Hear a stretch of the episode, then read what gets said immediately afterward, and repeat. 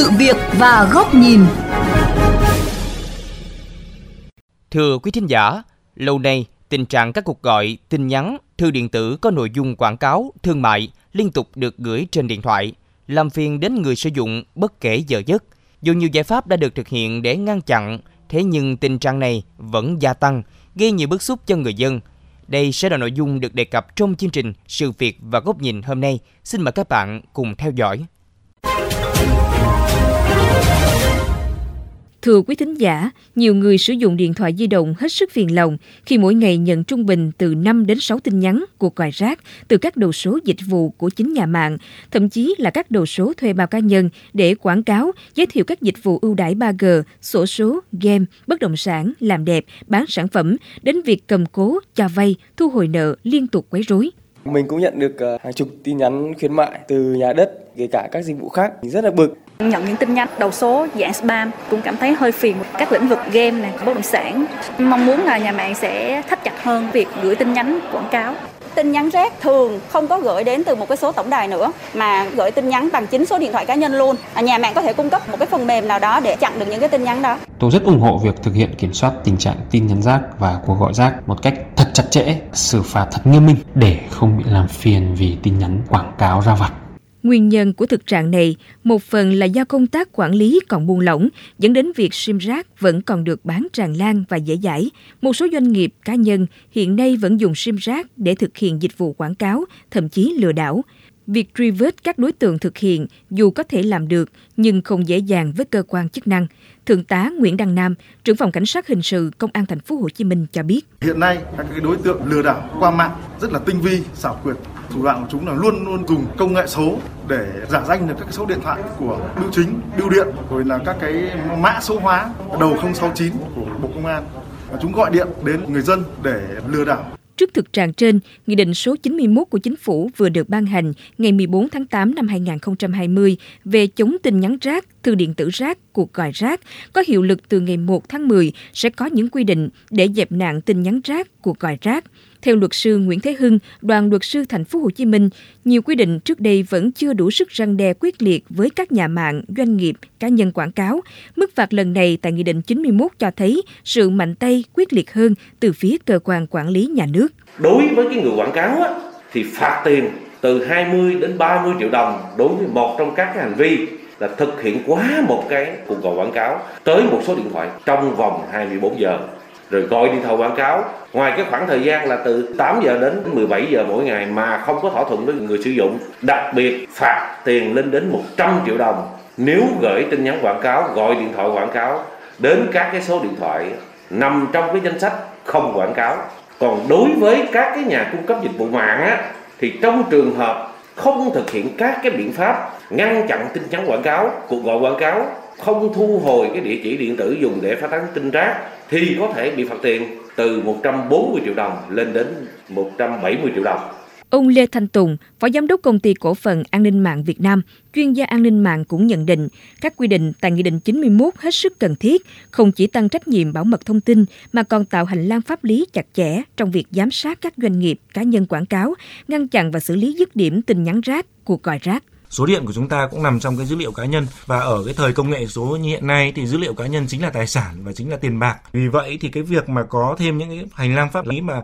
tạo tiền đề cho việc bảo vệ nhân thân, trong đó có số điện thoại là rất quan trọng trong cái việc mà ngăn chặn tin nhắn rác tới điện thoại, ngăn chặn cái cuộc gọi rác tới điện thoại, ngăn chặn cái thư điện tử rác. Bên cạnh việc siết chặt trách nhiệm của các doanh nghiệp, nhà mạng, theo ông Nguyễn Trọng Đường, Phó Cục trưởng Cục Tin học hóa, Bộ Thông tin và Truyền thông hướng dẫn, bản thân người dùng cũng cần tự bảo vệ mình trong việc cung cấp thông tin cá nhân khi đăng ký các dịch vụ, ứng dụng với người dùng cần phải làm một số việc sau. Thứ nhất là các cái phần mềm chúng ta dùng phần mềm có bản quyền và chính hãng. Thứ hai là khi sử dụng các ứng dụng thì nên dùng những cái ứng dụng mà từ những cái nguồn chính thống thì những cái kho dữ liệu của các cái kho ứng dụng thường họ đã có cái biện pháp kiểm tra trước khi họ đưa cái ứng dụng lên đấy thì nó hạn chế được rất nhiều. Thứ ba nữa là nên sử dụng các cái phần mềm diệt virus, diệt mã độc chuyên dụng và cũng nên cập nhật thường xuyên các cái phần mềm đấy để bảo vệ các thiết bị của mình. Như vậy, với nỗi khổ sở bấy lâu nay, Nghị định 91 sắp có hiệu lực vào tháng 10 này, kỳ vọng sẽ dẹp được nạn khủng bố từ tin nhắn rác, cuộc gọi rác.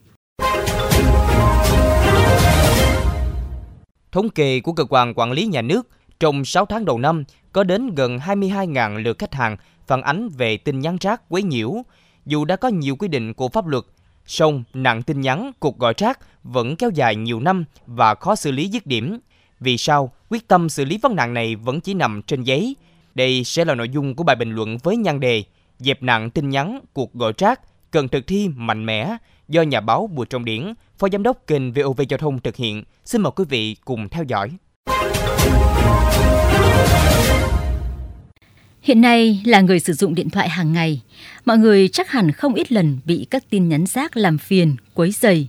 Các tin nhắn quảng cáo mua bán đủ loại hàng hóa, khuyến mãi với nhiều hình thức hấp dẫn. Có người dù không muốn cũng phải đọc, nhưng đa số đều cảm thấy bất bình. Nhưng có điều không biết kêu ai, vì gọi điện thoại lại có khi còn bị mắng vốn, rồi còn sập bẫy, mất tiền oan –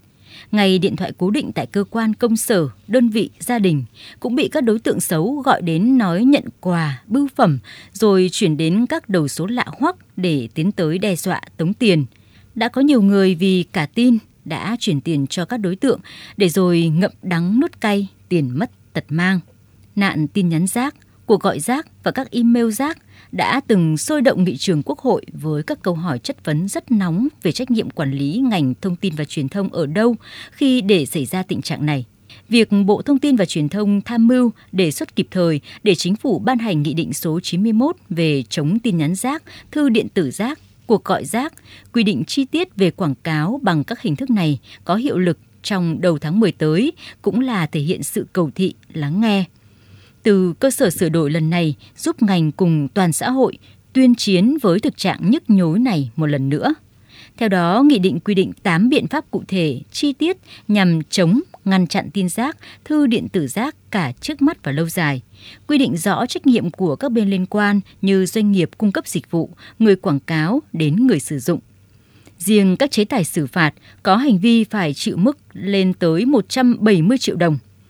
Đây là mức khá cao có tác dụng cảnh tỉnh, phòng ngừa các hành vi vi phạm. Rõ ràng, với các mức xử phạt thích đáng như vừa nêu, các doanh nghiệp cung cấp dịch vụ của những người quảng cáo sẽ phải tự tìm cách để điều chỉnh, thích ứng nếu không muốn phạm luật. Người sử dụng cũng có hành lang để bảo vệ mình trước sự quấy nhiễu của tin nhắn rác, đồng thời chủ động đối chiếu, xem xét để thông báo kịp thời cho cơ quan chức năng vào cuộc điều tra xử lý các hành vi vi phạm. Vấn đề lúc này là mọi người dân đều mong muốn khi có công cụ được chi tiết hóa trong Nghị định 91, Bộ Thông tin và Truyền thông, Bộ Công an sẽ làm gì và làm như thế nào để nghị định được thực thi mạnh mẽ, chấm dứt hẳn các hệ lụy phiền toái mà nạn tin nhắn rác, các cuộc gọi rác, thư điện tử rác đã gây ra cho người dân như đã từng xảy ra. Đây là nhân tố mang tính quyết định vì dù chế tài đã rõ nhưng việc xử lý không rốt ráo mạnh tay sẽ không đủ sức gian đe các hành vi cố tình vi phạm, chống đối. Ngay lúc này, Bộ Thông tin và Truyền thông cần tích cực xây dựng đầy đủ điều kiện cơ sở vật chất, kỹ thuật và công nghệ để đáp ứng yêu cầu giám sát và kiểm tra xử lý, phối hợp với các bộ ngành liên quan, chính quyền các địa phương đẩy mạnh truyền thông về nghị định để mỗi người dân, doanh nghiệp đều nắm và điều chỉnh một yêu cầu nữa là khi nghị định có hiệu lực, các bộ ngành cần làm đến nơi đến chốn, tránh làm theo kiểu đánh trống bỏ rùi hay dơ cao đánh khẽ. Có như vậy mới có thể chấm dứt hẳn tình trạng tin rác, cuộc gọi rác, thư điện tử rác hoành hành bấy lâu nay. Quý thính giả vừa lắng nghe bài bình luận với nhan đề Dẹp nạn tin nhắn, cuộc gọi rác cần thực thi mạnh mẽ của nhà báo Bùi Trọng Điển, Phó Giám đốc kênh VOV Giao thông. Đến đây, thời lượng chương trình Sự Việc và Góc Nhìn cũng đã hết. Xin chào tạm biệt và hẹn gặp lại các bạn trong chương trình lần sau trên kênh VOV Giao thông Đài Tiếng Nói Việt Nam.